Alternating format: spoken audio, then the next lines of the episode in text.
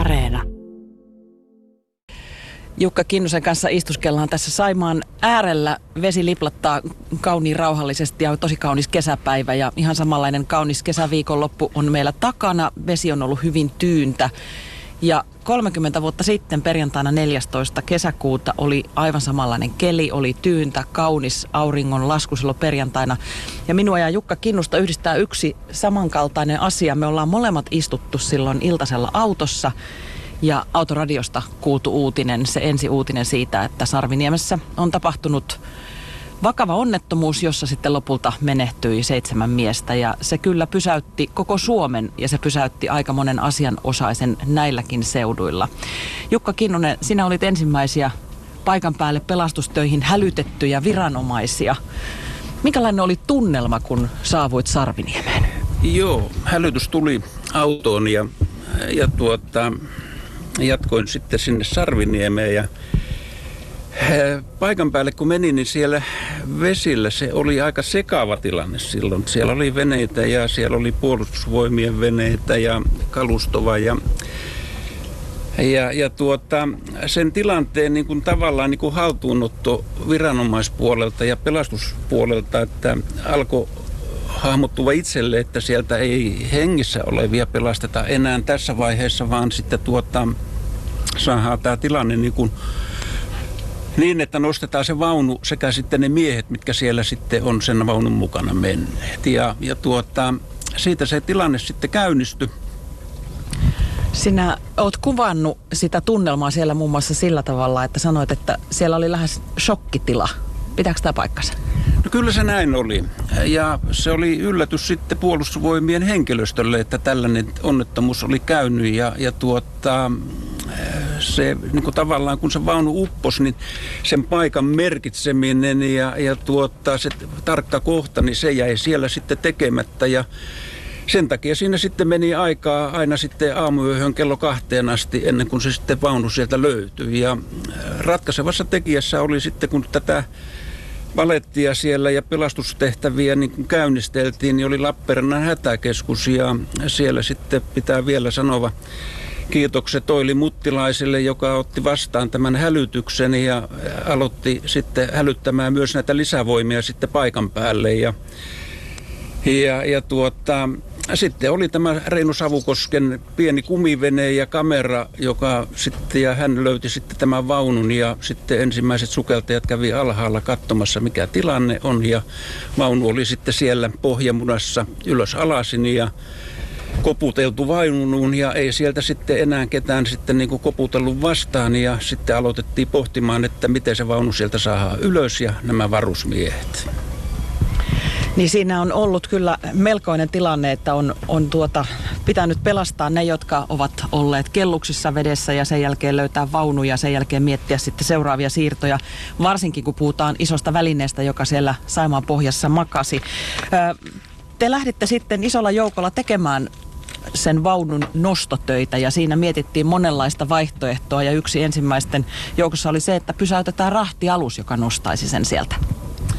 Joo, siinä tuli pohjoisesta päin kanavalle iso rahtialus ja sitä myös pohdittiin että ja pysäytettiinkin alus ja, ja tuota, että otetaan nosturi siihen ja siitä, sillä pyritään nostamaan se, mutta kun sitä vaunua ei siinä vaiheessa ollut löydetty, lasti olisi pitänyt purkaa siitä aluksesta, niin sitten annettiin aluksen mennä ja todettiin, että otetaan tällaiset työlautat ja, ja tuottaa nostetaan ja vintsataan se vaunu sieltä pohjasta sitten tähän työlauttojen väliin ja näinhän se sitten tapahtui silloin lauantai-aamun aikana. Lähdettiin sitten nostamaan ja, ja tuota, lauantai-aamu oli sitten sellainen sateinen sumuinen aamu sitten silloin paikan päällä ja, ja tuota, siellä sitten yhdelle sukeltajalle vielä tapahtui niin, että hän tuli sieltä kolmekymmentäkaksi metristä kiinnittämässä niitä vaijereita, niin tuli liian nopeasti pintaan ja sukeltajatauti. Ja hänet piti sitten hoitaa Upinniemeen sitten hoitoon ja hän selviytyi siitä oikein hyvin. Mutta tilanteita on ollut siinä monenlaisia. Sinä olit, te olitte tehneet työnjakoa niin, että sinä olit johtamassa siellä ikään kuin vesistön puolella töitä ja näitä nostotöitä.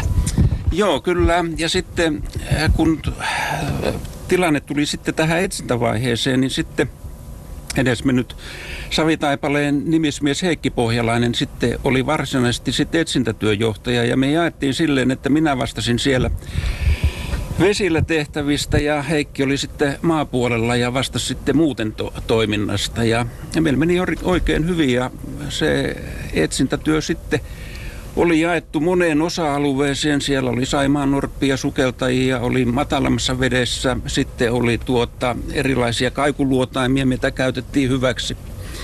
Ja ratkaiseva oli sitten tuota, Saaristomeren merivartioasemalta tämä vedenalainen robottirovi, jolla sitten tuota, etsittiin ja saatiin niin kuin, tavallaan niin kuin varmes, varma etsintätyö tehtyvä ja se pysty, sillä pystyttiin kuvaamaan aika laajalti sitä pohjaa. Vaunu lopulta saatiin työlauttojen väliin kiinnitettyä ja päätettiin, että sitä lähdettiin hinaamaan se pari kilometriä takaisin sinne Sarviniemen puolelle rantaan. Se ei sujunut ihan ongelmitta. Joo, ei sujunut. Ensi alkuun oli meillä tavoite, että se tuodaan Sarviniemeen, että se olisi ollut lyhyin matka.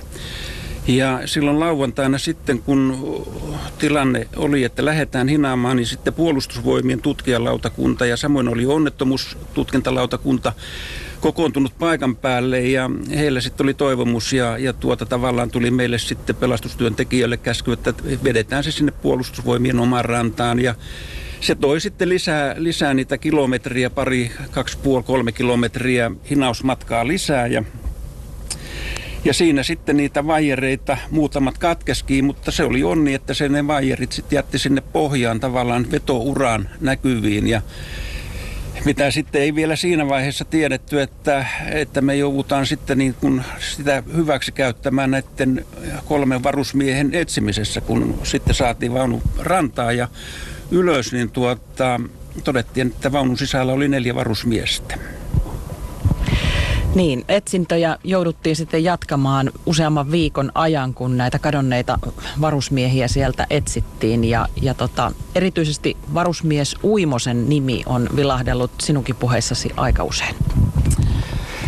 Joo, varusmies Uimonen oli, me löydettiin ensinnäkin nämä kaksi. Kaksi tuota varusmiestä heti siitä onnettomuuspaikalta, uppoamispaikalta. Eli oli semmoisen kymmenen metriä sivussa siitä vaunusta. Ja, ja tuota, he saatiin sieltä nostetuksi pois. Ja sen jälkeen sitten oli enää sitten tämä varusmies Uimonen. Ja, ja tuota, häntä jouduttiin sitten etsimään vähän pitempään. Ja, ja tuota, siinä oli sitten käynyt niin, että varusmies oli niin puonut sieltä vaunusta siinä vaiheessa, kun me tuota, käännettiin se hinaus sinne puolustusvoimien rantaan. Ja, ja tuota, sieltä sitten löytyi Uimonen ja hän sa, hänet saatiin sitten juhannuksen jälkeen sitten nostetuksi sieltä pois sieltä vedestä. Ja kaikkien menehtyneiden varusmiesten hautajaispäivää vietettiin sitten heinäkuun alussa.